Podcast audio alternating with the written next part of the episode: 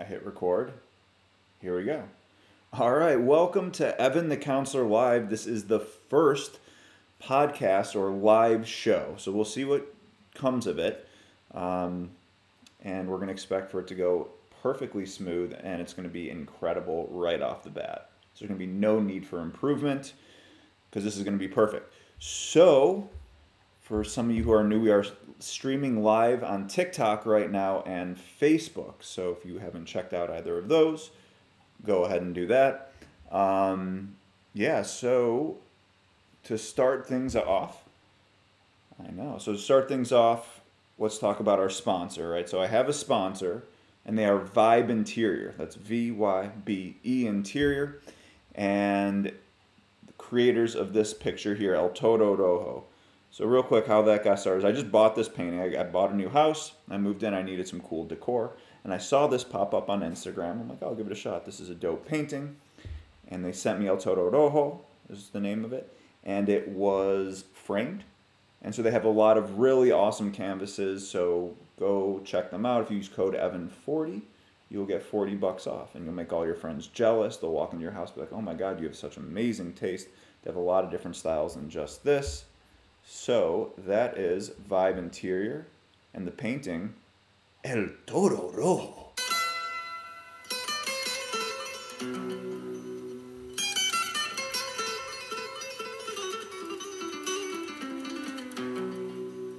And that's the El Toro Rojo theme song. All my followers know about that. And so we'll see over the course of this podcast how many people come in and ask about the painting, right? So that's how it got started. As I reached out to them because so many people asked me, "Yo, where'd you get that painting?" They saw it in the background of one of my videos, and, or they came in the live stream, and that's how all this came about. So go check them out.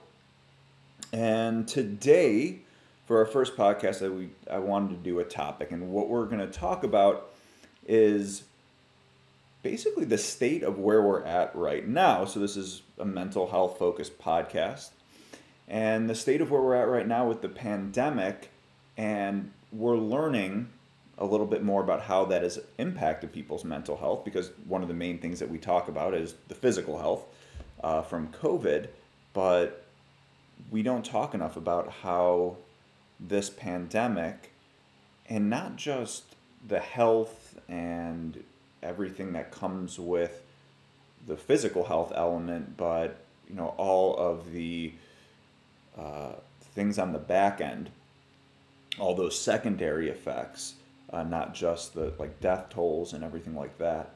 So, yeah, so we're going to be talking about that. And I figure for the first podcast, too, many of all know me, but people who are streaming it on TikTok.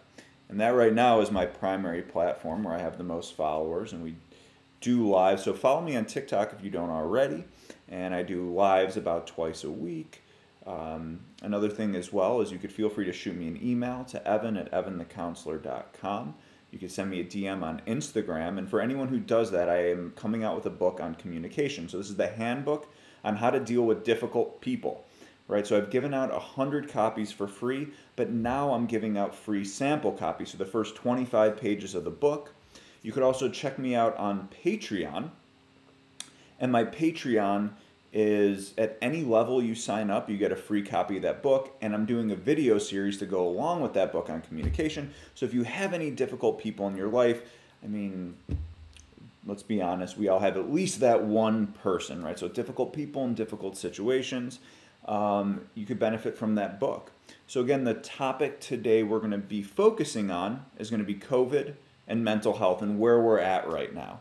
Um, and we're going to also answer some user questions. I'm going to go, I'm going to answer some of you all's questions. So we'll show everyone the, the TikTok stream. You guys on TikTok can't see it, but we're showing uh, this right here. Um, so yeah, I'll check every once in a while and see if you all have any questions come up. And I'll spend some time later to just interact with you guys and we could have a little bit of fun. But I'll be checking out my side eye here and, and seeing what you all are up to. I got this little switchboard here. Look at this thing. Oh shit, I'm messing everything up. I got a little button, so now camera, front cam, camera 2, camera 3, and then I created a TikTok camera where it shows this and me. How cool is that?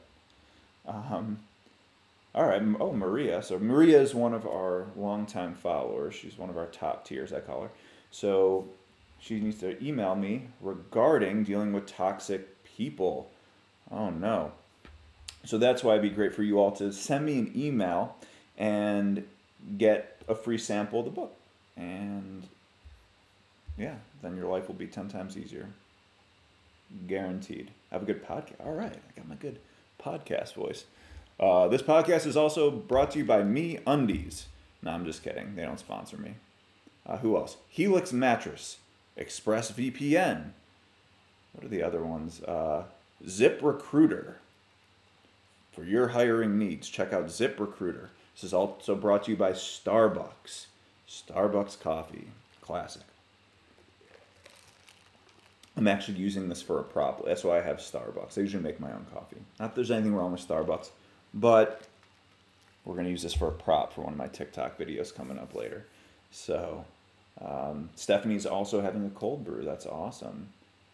That painting, we were talking about that. Vybe interior for it. Okay, now I'm getting too distracted. So let's go to a couple of the topics. So, first, since this is my first podcast, I figured just do a little bit of background about who I am and why the hell I'm here and how this all all this craziness started. So, for those of you who are new, I am a licensed therapist. So I'm a licensed clinical social worker here in Minnesota, and I'm also a licensed alcohol and drug counselor. So I began my career working in addiction, um, and so I did addiction counseling for quite a while. I was working in different treatment centers. Got went back to school, got my licensure. I have my bachelor's in psych, so I always knew I really I wanted to get in this field. I loved helping people. I love psychology, human behavior. Uh, and then I yeah transitioned into mental health and started up my own practice. So I still am practicing, and I still maintain a practice here in Minnesota. Uh, I have a business uh, called Hybrid Counseling, and focused on mental health. So I've actually been doing telehealth for quite a long time before this whole pandemic thing started, doing addiction services uh, and mental health services online. So we have a group of therapists uh, who work with me, um, provide all sorts of different services. Um, then I also do housing. So I think it's really important uh, for people coming out of treatment to have safe housing. So I also do that as well.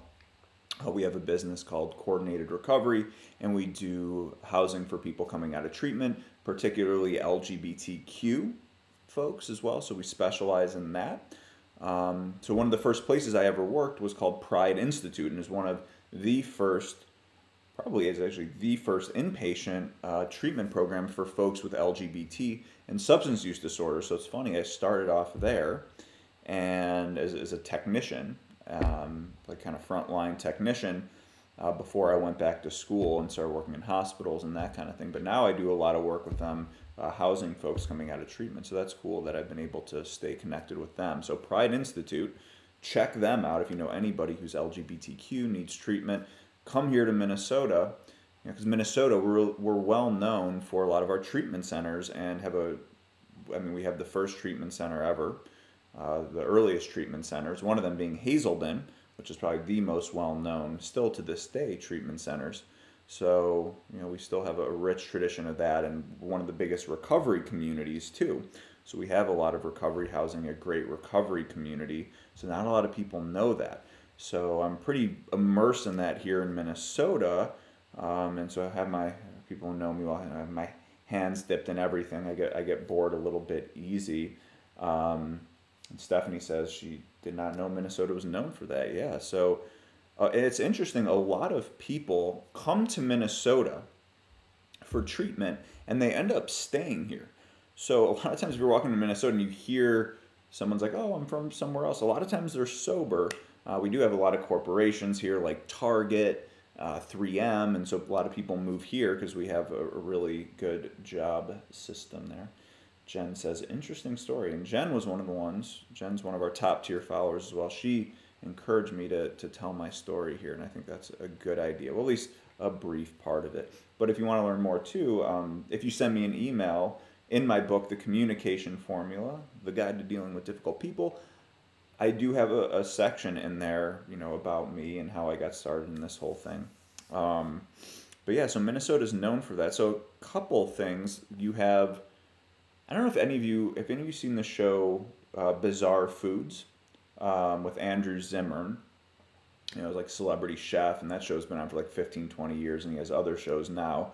Uh, if you saw him, you probably recognize him if you haven't heard of the show. But and he's and he's open about this too. But he's one of those guys that came here in the '90s uh, because he was struggling with alcohol, heroin, all sorts of other addictions, and he came here to do Hazelden from New York, and he just stayed here, and he's still here and makes this his home base. So that's an example. And you know, he tells the story that he was in treatment with Chris Farley. So Chris Farley spent a lot of time in Minnesota as well at Hazelden's outpatient program. So there's a lot of stories there and, and other celebrities who come to Hazelden and some have st- stuck around.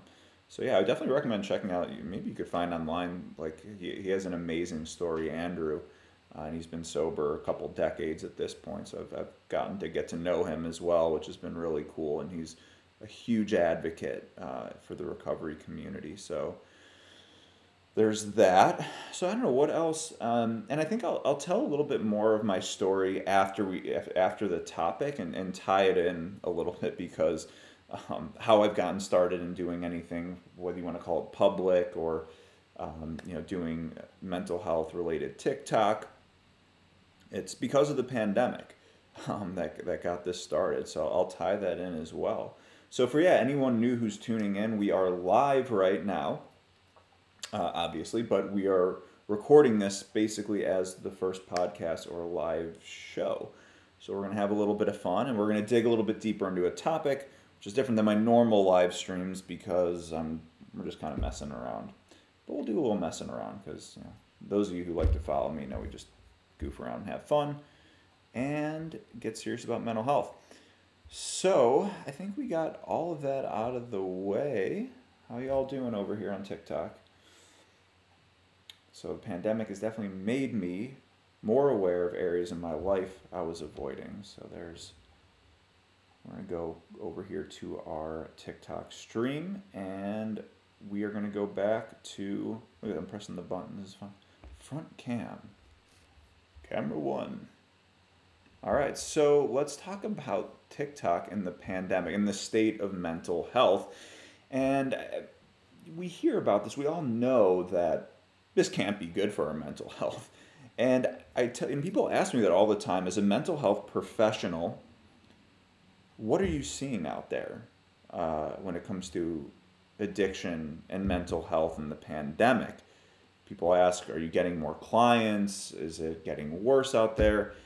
And usually, what I'll tell them is I haven't met, I've yet to meet a single person who hasn't been impacted by COVID, the lockdowns, everything. There's nobody who hasn't had some kind of negative impact from it. The only people who I've met who have deemed it to be a net positive are introverts because they're like, now I have an excuse not to leave the house. But I would they joke, but I think even them as well, everybody has had some stress, and it's obvious that with shutdowns, financial impact, the health, physical health itself, people getting COVID, uh, having loved ones who have gotten it and passed away, uh, it's it just it's been stressful, and I think we'll keep coming back to this theme when I talk about mental health and in a general sense, it's susceptibility plus stress, right? So susceptibility is like where are the weak points that I'm just naturally born with, right? Whether I'm more prone to depressed moods, if I'm more prone to anxiety, whatever that may be, and you add stress to it, that's where you know that's where the system breaks down. And so what's happening now is that we are just putting a bunch of stress out there on everybody. Um, some of that is man-made, right? How we've reacted to the pandemic, but some of that, right, is just a, a natural result of the pandemic.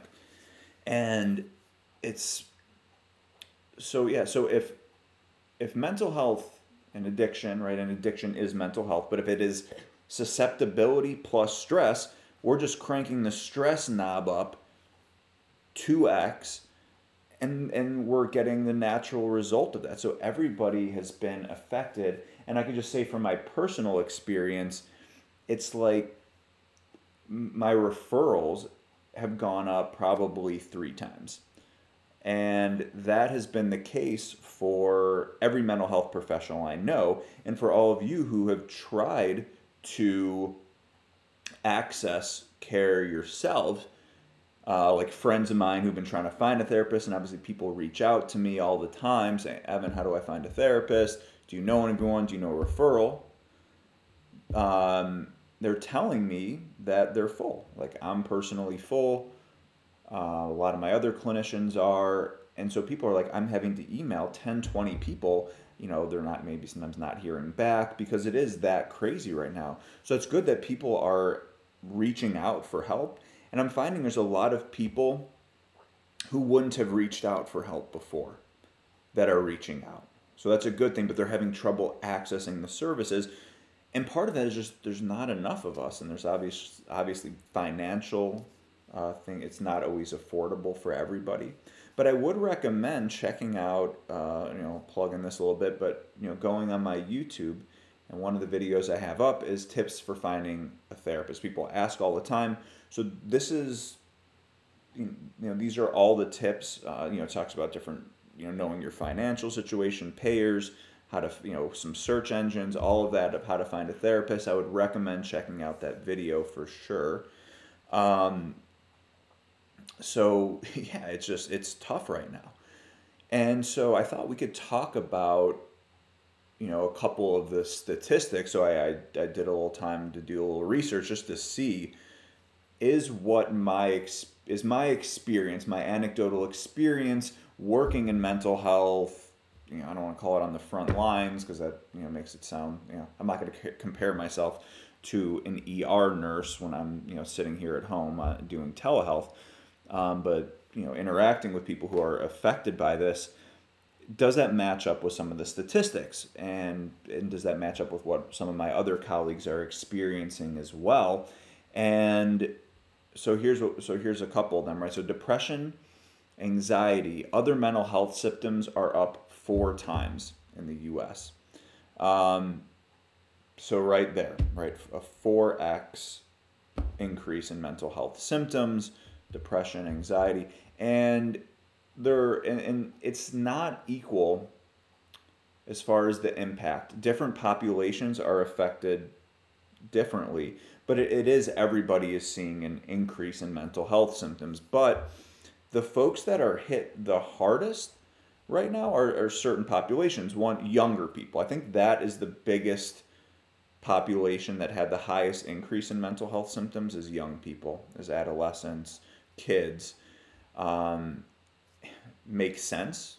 You know, they're and one of the one of the theories as to why, and it's not that big of a far, it's not that far fetched, is you know, kids connections are more important, right? Social life, friends, um, and you know staying busy you know usually kids are in school and as much as they want to complain about it you know that's where their friends are that's where their connections are um, and some of these stay-at-home orders you know it's probably cute at first i was talking with one of my adolescent clients yesterday about you know how it's like one long snow day and maybe for some of you who aren't in minnesota or the midwest have never experienced one of these snow days Although if you're if you're in like North Carolina and it gets to like you know 45 and one inch of snow, the whole city shuts down for a week.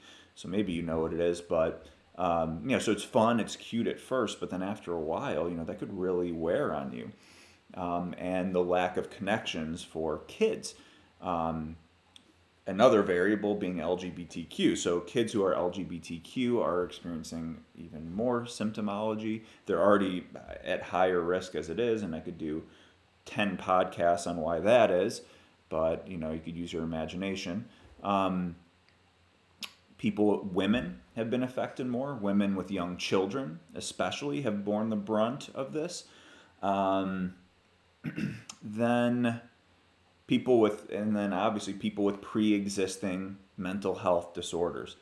And again, going back to my uh, like generalization of what mental health is susceptibility plus stress equals expression of mental health disorders and mental health symptoms. So you crank the stress knob up and the system blows out at the weakest point. The weakest point, again, is am I more susceptible to depression, anxiety, OCD, schizophrenia, no matter what it is. Um, you add stress, and that increases the likelihood, right? Stress, childhood trauma, um, all of those things are considered stress, and that makes you more likely. Um, another thing, too, to talk about is addiction, and we're going to get to that in a minute because I think that's really important as well. Um, but yeah, in the meantime, if you all have any questions you want to throw out there, I'm going to, you know, I'm going to side eye the TikTok. So it seems like some of you are chiming in. Um, so Stephanie's been awesome chiming in. So let's just see what she says. She says, I was definitely pretty confused when I was feeling these symptoms. Uh, it's difficult to manage this as an adult. Imagine for teens. Yeah, absolutely. Um, absolutely more harder. Um, so says 31 in June and didn't experience any kind of depression until the pandemic. And that's what I was saying before that I'm getting a lot of people coming to my office who've never, a lot of people who have never accessed therapy before. And as I look back now, I can think of so many clients who this is the first time they've done therapy. And maybe they were thinking about it before, but this just pushed them over the edge. I can think of so many different situations, clients losing their jobs. I mean, I know we know that divorce, like filings for divorce have gone up, right? And stick two people in the house together for, you know, add stress add stress to these relationships and maybe they were already vulnerable to begin with and maybe not um, so people accessing services for the first time. So again if you're just joining in we're talking about um, you know where we're at right now with the pandemic and how that's affecting mental health. Going back to camera one. There we go. Um, another group at risk that's really important to talk about is uh, minority groups in the country, people of color. And why that is theorized, again, maybe not rocket science, but they have experienced more the brunt of the financial burden. Um, so you have, you know, like, let's say if you are a person of color, it is more likely that you lost your job. It is more likely that you are struggling financially. It is also more likely that you got COVID. It is more likely that when you got COVID, you had poor outcomes. It is more likely that you know you have borne a heavy brunt of the pandemic. Um, and so it makes sense that their mental health rates have gone up significantly higher. And here's something and here's something to know is to note as well. Um, and this is kind of a weird statistic, but um, as far as uh, rates of suicide have in the, in that community has gone up. Um, rates of suicidal ideation in general have gone up.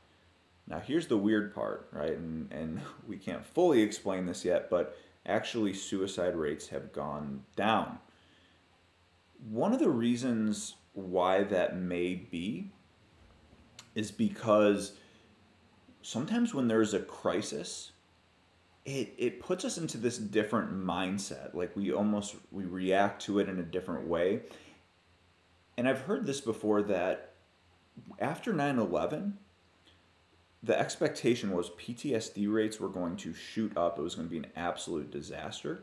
And in many ways it was. Of course, many people suffer from PTSD, but because of the way the whole country came together, because you got into that um, you know crisis reactionary mindset, a lot of people did not have that same level of symptoms. So it could be in the beginning phases, right? We had this like whole coming together crisis mindset. Um, and maybe that's why I, I don't know. Um, and it's thought though that sometimes that lasts at the beginning, but since this crisis is dragging on, and even though case numbers are going down, we're still seeing disproportionate impacts. We're still seeing, you know, people struggling with financial burden.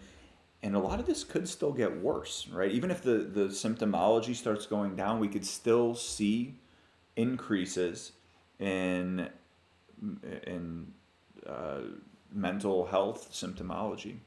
And uh, people, you know, simple way of putting that, people struggling. Um, you know, the, the, the newness, you know, in some ways of the pandemic is, is wearing off. Um, but hopefully, in some ways, it's going to get better as well. Um, coming into summer, there's more activities, more things to do. Um, more people are being vaccinated, not as many as there could be. Um, where you have you know a lot more options, getting outside, more sunlight. So hopefully that'll make things better. So I'm curious to hear what you all think.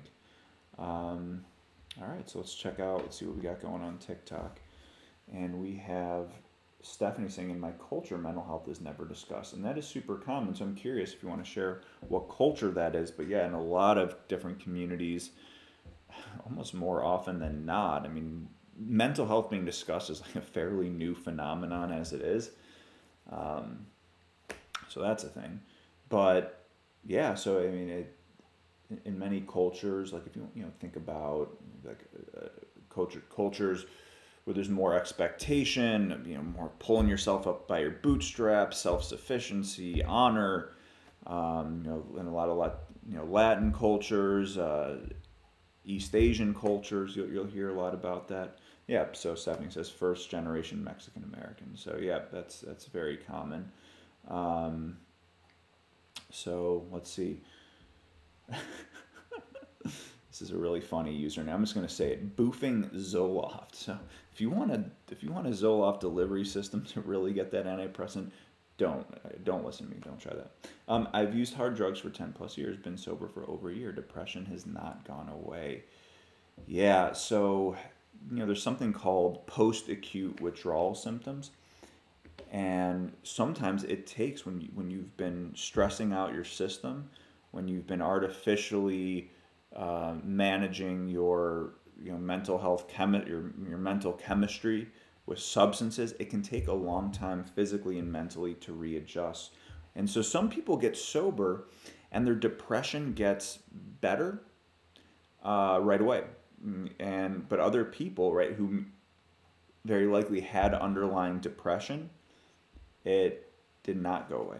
Um, and sometimes they need additional services like therapy uh, different medications um, to explore that. Because sometimes just like being in the recovery community, being sober, changing your life around, you know, could make the difference, and, and that's good. But a lot of people need more. You know, they need more services, uh, more. Because I, I always say recovery community and getting mental health services is a really great combination uh, for living a long-term recovery lifestyle.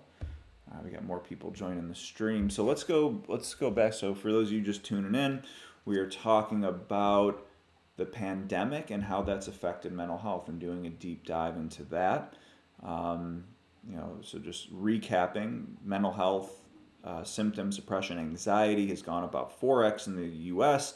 In other countries, not quite as much, but I mean, like 2x, like in the UK. So that's still a lot. That's very significant um, you know, rates of suicidal ideation, uh, certain groups of being hit harder, minority groups, people of color, LGBTQ, younger people uh, have been hit harder. Um, now let's talk about, we are talking about access to mental health care. And here's some statistics. So in Australia, so they asked people in various countries, were you able to access the care you needed for mental health?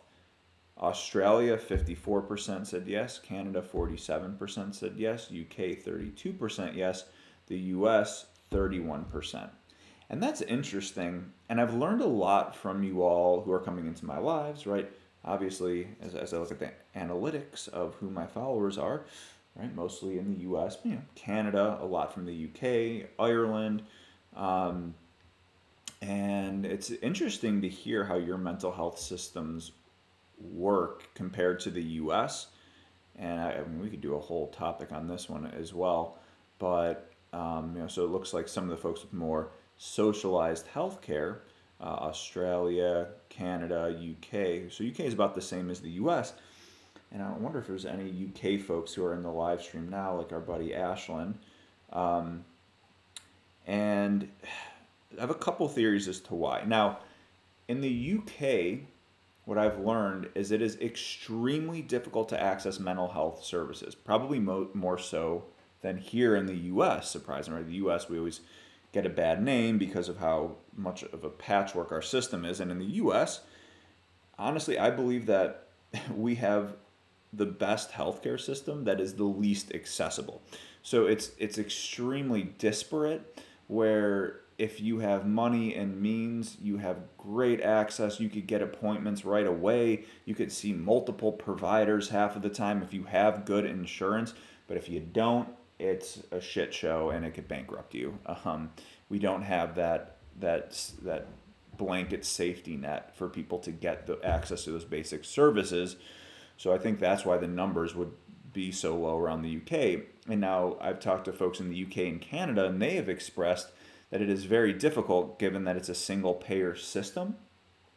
They have difficulty accessing services because it's like you almost have to be on the verge of a crisis for them to allow you to access any kind of services. So that's really unfortunate. And I think, you know, if you have access to services in the US, and here's the thing, and here's another theory that I have, and it's still not going to be great, but I think one of the reasons why it may seem so hard to access services here is people don't know how to access them. Our system's just really confusing. So I think a lot of people have access um, they could do it through their insurance. Maybe they could afford the out of pockets, co pays, deductibles, but it's just too damn confusing and they don't know how their benefits work. Um, so a lot of people who think they can't afford or have access really can, they just don't know how.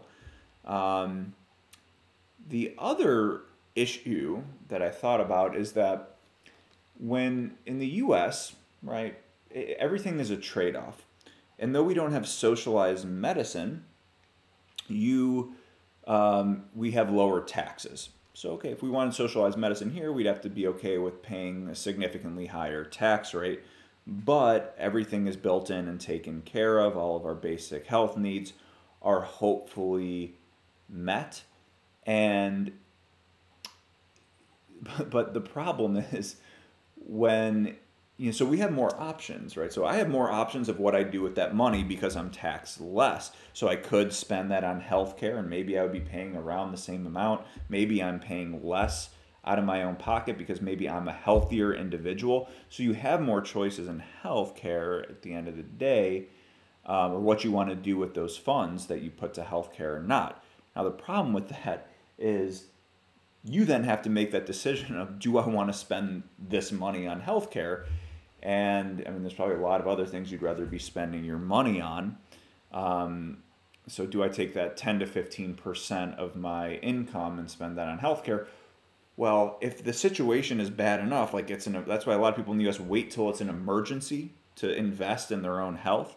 Um, but other than that, you know, you are disincentivized because everything is privatized, that everything here in the US is a business you are incentivized to not use your health care, right? That's why you have those co-pays, deductibles, like makes you think twice about going to the doctor. Oh, I know I'm going to get this big bill, right? So unless you have a ton of disposable income and you just don't give a crap, but even then you're still asked this question of do I want to spend my money on healthcare? So even though it maybe is accessible that we have a lot of providers, of course we need more, um, that is a big issue um, and that's one of the trade-offs. So, you know, no system is perfect, um, and we could certainly in the U.S. do a lot better. But it, not to say that some of these countries do not have their issues. You know, you know, for someone like myself, I'm privileged, I'm lucky enough to have good health insurance. I'm in an okay financial financial situation.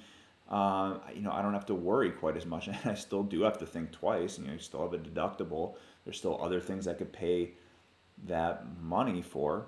Um, so yeah, so it's you know I'd rather be in the U.S. personally, but I'm I'm in that lucky group. You know, I'd rather get my health care. If I was in Canada, I would be flying down here if I had the means. I mean, we have places like here in Minnesota. We were talking about some of the good treatment centers. We have the history. You know, we also have something called the Mayo Clinic, which, you know, they have an airport where uh, I don't know if it's the airport, but they you know have like the the Sultan of Brunei, if that's really a thing. I don't know if there's actually a sultan of Brunei, but if there is one, they're flying to the Mayo Clinic. I mean, they get people from Saudi Arabia, I mean, all over the country to come get services. It's just not accessible for everybody. It's just, you know, it's very black and white.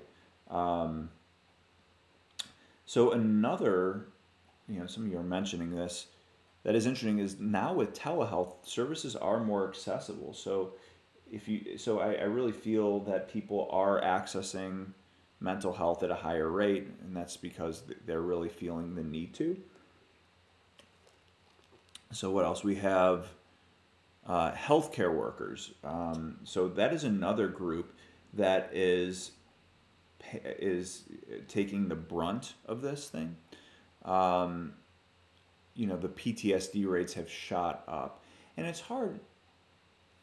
The, this COVID disease is very weird because you know it, it affects a lot you know under let's say like 0.5 to 2% of people need to be hospitalized right you're having a lot of people who are older a lot of people who have pre-existing conditions so people who are more susceptible so you're not seeing it's not like the spanish flu you're seeing like a lot of kids dying and that kind of so it's like like personally, I don't.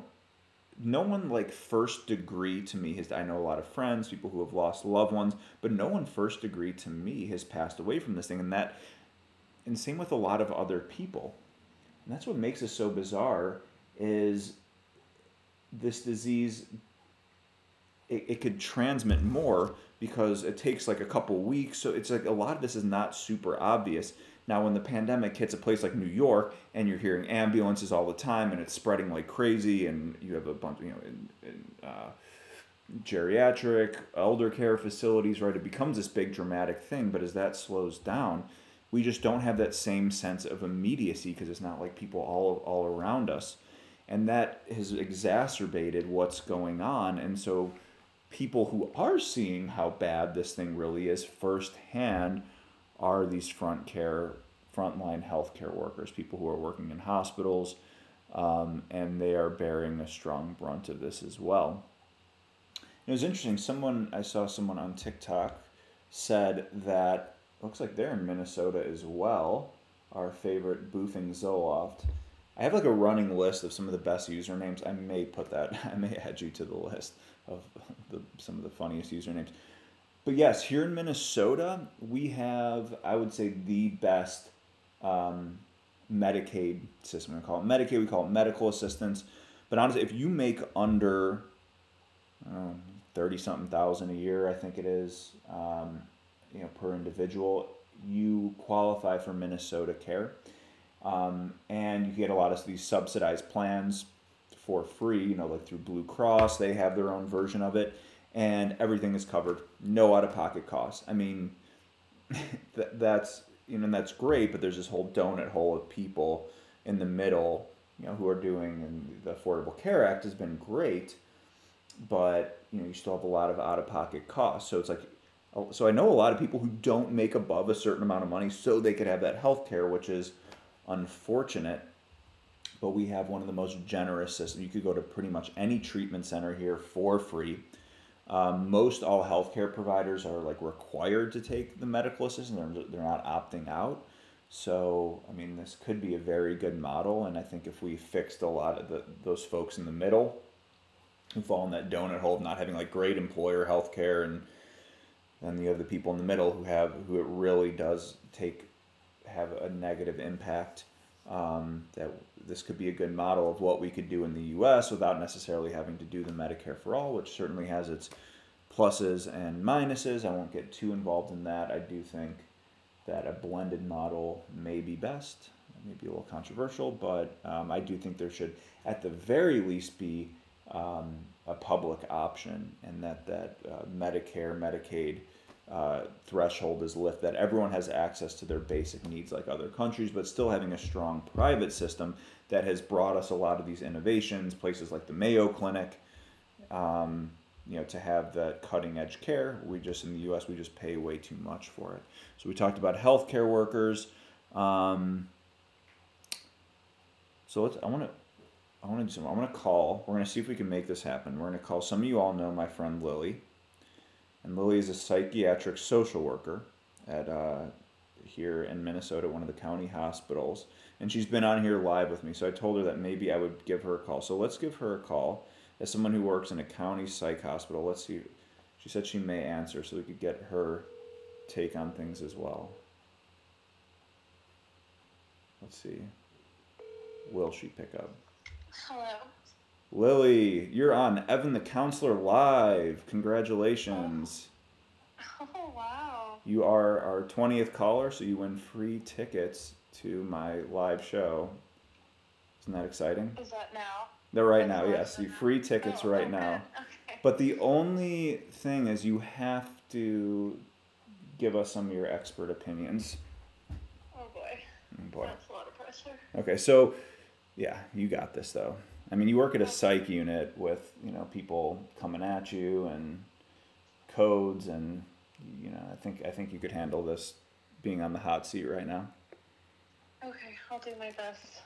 You'll do your best. All right. So, as I said, Lily is a psychiatric social worker, one of my besties, one of my go tos for uh, s- severe mental health. So, I, w- I would say close to an expert, if not an expert, on severe and persistent mental illness.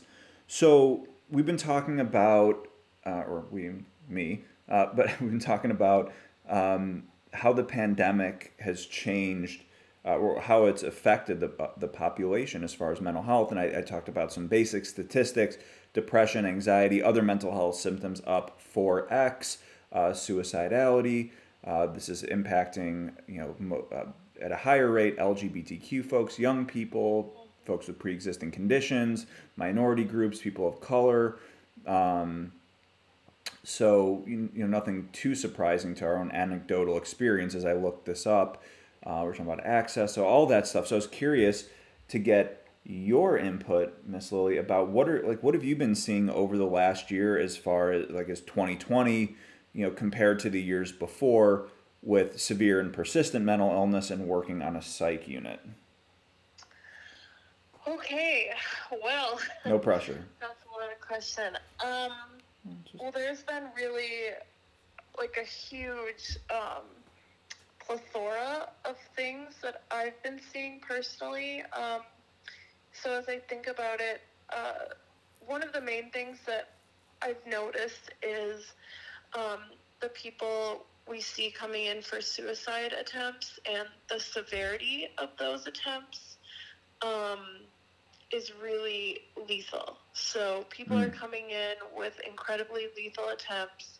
They're um, they're you know I think eventually they are um, some of them happy that they didn't actually succeed, but the attempts are much more lethal I think than um, I've seen in the past. I would say, I mean these are just really skewed numbers, but I would say, you know, a lot of times when people are feeling stressed and overwhelmed, um, they may impulsively um, attempt suicide. But these uh, suicide attempts, and I'm sorry, you know, trigger warning. everyone, but trigger warning much for a lot of folks, Yeah, just I should have said that probably Yeah, um, in the beginning. But these they're, attempts they're are much important. more like yeah. yeah, but, the- these attempts are much more planned out, um, and so they're not as impulsive. Um, so that's one thing, and I think that has a lot to do with uh, financial stress that people are under, feeling really isolated and alone. Um, another thing we're seeing is a breakdown in routine due to loss of services, uh, such as in-home services, people being able to go out to appointments, uh, go to drop-in Mhm. centers uh, for people with severe and persistent mental illness. So we're seeing a lot of people kind of um, do that breakdown in structure. We're seeing a lot of people off of their medications and becoming Yeah. pretty acutely psychotic because they're losing their check-in supports that may have helped Yeah. them catch that earlier. Well, and they can't access Um, telehealth for you know what I mean. Like you could only, you know, for more severe persistent, a lot of it has to be more in person, or that you know they may have difficulty logging into a computer. So it sounds like they're losing they- access, you know, versus someone just on an outpatient basis for therapy. Maybe it's more accessible, but for folks with more severe mental health, it's not. and you're also looking at income disparity because you know if you are you know some people who are um, in lower income brackets don't have access to devices that have telehealth capabilities hmm um, and so that's a way that you know they may not be having access to telehealth appointments in the same way other Yeah. other people might. Um, so that's a big one. Um, we're also just seeing such a loss of employment across the board, which is putting just such a stress on people in terms of, like I said, finances and um, that just being such a large contributor to depression, anxiety, and and then the social isolation is just so bad. Um, and Mhm. people really, and then I'm sure you've talked about this from your own side of being um, an LADC, but we're seeing a lot of relapses um, Yeah, that's for gonna be the people who've had long, long stretches of sobriety. That's gonna be the um, next topic. Yeah, is trying to find some statistics on relapse because yeah, that's what Mhm. we've noticed as well. Um, you know, like personally, like you know, being someone in the recovery community, being around the recovery community, yeah, the relapses are off the charts. Uh, I've known so many people with long-term sobriety that have relapsed. Um, I was even going to talk about some famous cases too that have come up, but um, know, the, the the yeah. So that's kind of the anecdotal experience again with like you, me, others in the field, and then you know I'm finding some of these statistics to back a lot of that up. But yeah, I mean, alcohol. I guess we could just talk about it now, but like, alcohol sales have gone up fifty five percent. Right. Um, yeah, so like you know, and then a lot of people too with COVID itself, like th- these folks who have substance use disorders are getting COVID at higher rates, having poor Sure. outcomes. Um, yeah, And same with people who are, you know, some of my patients are unhoused, um, you know, and yeah, they are more susceptible, um, you know, when they are in the shelter system to being exposed to COVID. Um, so that's, you know, that's a big issue. Um, and it's just all across the board. It's just really bad, yeah, bad, Yeah, and just- has affected people so much. yeah. No, for sure.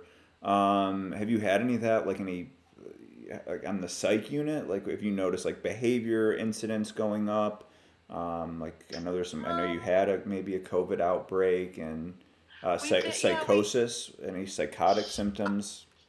Not that we've been able to link definitively. That is still really in the early stages, I think, of research. Um, due to, you know, there is early research that is linking um, people who've had COVID to, um, psych, like having psychotic Yeah. episodes, like after they've recovered from it, like people with no history of psychosis whatsoever. Um, I think which they are possibly thinking may be correlated to um, inflammation in the brain, but um, we have no definitive link to that, and I can't say, you know, that I've seen anything that would indicate people. I mean, Okay.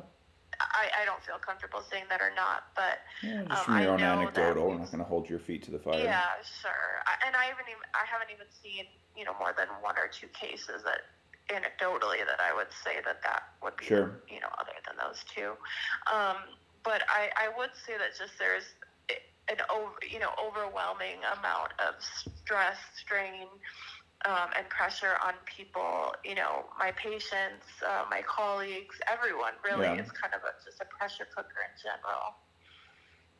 Yeah. All right. Yeah. Well, thanks for your experience. A couple just quick questions. So, some folks on the TikTok live stream are asking. So, some like hy- hypothetically, if there was someone having a psychiatric emergency, I guess where in, you know maybe instead of where in Minnesota, but like you know how how do you recommend they access services? Like what are a couple options? That's a great question. Um, you know, it really depends on where you are in the state. If you are in the Twin Cities, um, specifically if you're in Minneapolis, um, you can come um, to Hennepin County Medical Center has its own sort of emergency department um, for psychiatric care, which is called Acute Psychiatric Services or Wait, APS. You quick- there. Yeah, Lily, Uh, just not to cut you up, but like, because a lot of people are from, like, what about more generally? Like, if you're across the country, like, you know, it sounds like there are psych, you know, places that have psych sure, okay. emergency. Yeah, if you are in a if you're having a psychiatric emergency, um, I would say go to any emergency department. If okay. you know if whatever part of the state you're in, um, and explain to them what kind of emergency you're having because that's where you can get a psychiatric evaluation. And um, you know there are some specialized psychiatric emergency rooms throughout the country. Um, otherwise any regular ed should be able to provide a psychiatric evaluation. You can always call 911 and tell them you're having a psychiatric emergency. Um, there should be specific crisis lines in your county and you can google that um, that you can call yeah. So, you know, Google your county and literally Google crisis line yeah. after it. So um, crisis county but, services. Yeah, yeah, but if you're really in the midst of it and you feel like you can't make it to an ED in that moment, call 911 and tell them you're having a psychiatric emergency. For sure. Lily, thank you so much. Absolutely. Well, you enjoy the rest of your day with your with your girls. You too. Everyone, take care. Stay safe. And um, thanks so much. All right. See ya. Bye. Well, what a treat that was. Lily, psychiatric social worker extraordinaire. She really knows her shit, I'll tell you that. Um, yeah. So, what else do we have? So, like Lily mentioned, we talked about briefly, but you know, drug and alcohol relapses, I, I really believe, have gone up significantly. And I just wanted to reference a couple so I was looking up some articles, and it was funny. Uh, this guy, a colleague of mine, who he has his own business where he's an interventionist, you know, substance use interventionist. He said that his referrals have gone up eighty three percent. I saw an article that he was referenced in. Um, one one of the difficult things, and Lily, I'm glad she mentioned it, is people who are in long term recovery relapsing at higher rates. And one of the reasons for that is likely the things that have been keeping them sober number one being connection, uh, access to community resources, uh, access to a community in general uh, has been more difficult. People haven't been as willing to do Zoom meetings. You know, people still are doing them. They just don't. Some people just can't get on board with that. So now we're over a year. So a lot of people. So it's interesting. I was listening. Um, so there's a podcast you should check out besides this one, even though we're not even out yet. But it's called Armchair Expert with Dax Shepard, and he's you know Dax, who was you know actor, producer, you know TV, movies, whatever. He um, married to Kristen Bell, famously. He's in he's in long term recovery. He had about almost twenty years sober. And he was open about it. You know, his podcast is top of the charts, really popular. He talks about recovery a lot. He talks about being in a twelve step program. Um, and he relapsed this year and it was you know kind of a famous relapse if you could if you could have something be a famous relapse. But he um, has this incredible episode of his podcast armchair expert. And the title of it's called day seven if you look it up. And it's basically him not live but it's him admitting to everybody to his whole fan base that he had relapsed and that he'd been using is unbelievable. It is such a good portrayal of relapse and how it happens over time. It's really emotional, heartfelt. He's talking with his, you know, best friend and, you know, podcast partner about it and she gives her perspective of seeing this happen. So he's sober 7 days off opiates and glad to say, you know, as months later, it sounds like he's still doing well. Um, so that's a famous example of someone relapsing this year after long term recovery. Yes, I see Ashlyn. You, you did miss Lily, but the good news is I'm going to be releasing this. I'm recording this. We'll be releasing it on YouTube and some other platforms. So you will be able to see it and hear Lily's wisdom and insight. Another one on his show the other day, I was listening, he had Kelly Osbourne, and she was, you know, that whole family's in and out of recovery to some degree, but, you know, she had some long longer term recovery and she talked about the, same thing within the last couple weeks coming off of a relapse. And for her it was the same kind of thing where zoom came up oh i think you know, it's usually when you're feeling better. I did a tiktok video on this about a relapse breakdown but i say there's a relapse of passion and a relapse of negligence. The relapse of passion is i'm having these extreme cravings that are emotional. I'm in early recovery i had a breakup and it's just this like you know what what people would stereotypically think of a relapse. Um, but that's not what usually happens. It happens maybe more to people in early recovery, but the people in later recovery, it's a relapse and negligence. Is when things are going well and you stop doing, you know, you, you don't have that same sense of immediacy. You stop doing the things that were helping you before, and then you find yourself one day in a vulnerable position. She was sitting outside at a pool. She saw a glass of champagne. Hey, I'd like to have one of those, right? It's just this very classic kind of relapse after long term recovery. Um, and part of that for her was not having gone to meetings over the past year uh, because she just couldn't get into the Zoom thing. And it's like, it's like I get it. It's not a bad excuse, but you're, you're the addiction, the disease, it doesn't give a shit about your excuses. You know, it's going to rear its head when you don't do what you need to do. So, yeah. So I thought I would wrap this up, and I'll maybe uh, transfer over a little bit to, to the live stream here and see if anybody, you know, uh, has any questions. Again, for those of you tuning in, we're talking about, you know, how COVID is impacting people's mental health. And I thought I would wrap it up talking about how I ended up on TikTok. And I talked about at the beginning a little bit about my background. You know, this is going to be a podcast, the first episode. So I figured I'd share a little bit about myself.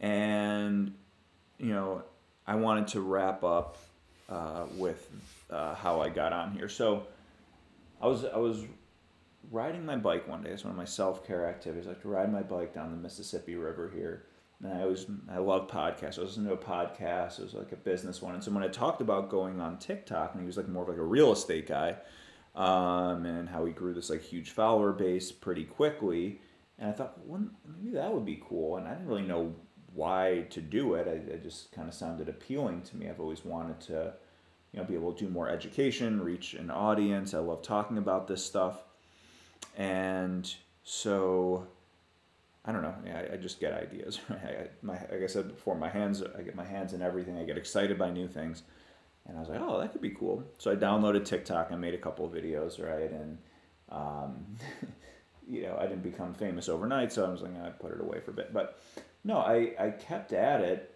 and I just for me, I found it scratched some itches that I couldn't get professionally, like you know, certain abilities to be creative. You know, I've always you know like comedy, um, education, you know, things that I'm not necessarily always able to do at work.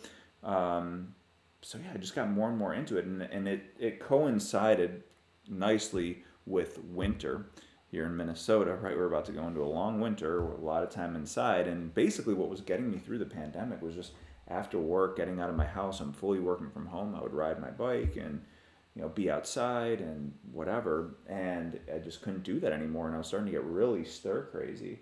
And, you know, other, you know, I had some other like personal stressors going on as well. Um, and I just found that um, writing, making videos, creating content, you know, that that's just what I would do when I was when I was done with work. Every I don't want to say every, but most of my waking hours when I wasn't working was dedicated to doing something related to making content. And I don't know, for me, that really gave me like a new sense of life, a new sense of purpose, uh, somewhere to. I have a lot of energy, and when it does, when I have nowhere to put it, it, it turns inward, and it turns into being up in my head and mental health, um, you know, stress. So, um, so for me, I think the takeaway in all this is that one of the you know finding something right now in in the struggle as i mentioned at the beginning not one person i've ever talked to has not had has not been negatively affected by this pandemic so i really recommend to folks to find something you know to put your energy towards something you're passionate about i did a tiktok video not long ago about um, you know finding purpose and how important that is so i thought i would wrap it up with that and you know, final takeaways would be to follow me on YouTube. I'm coming out with more like in-depth content. Obviously, keep following me on TikTok, like, comment, share.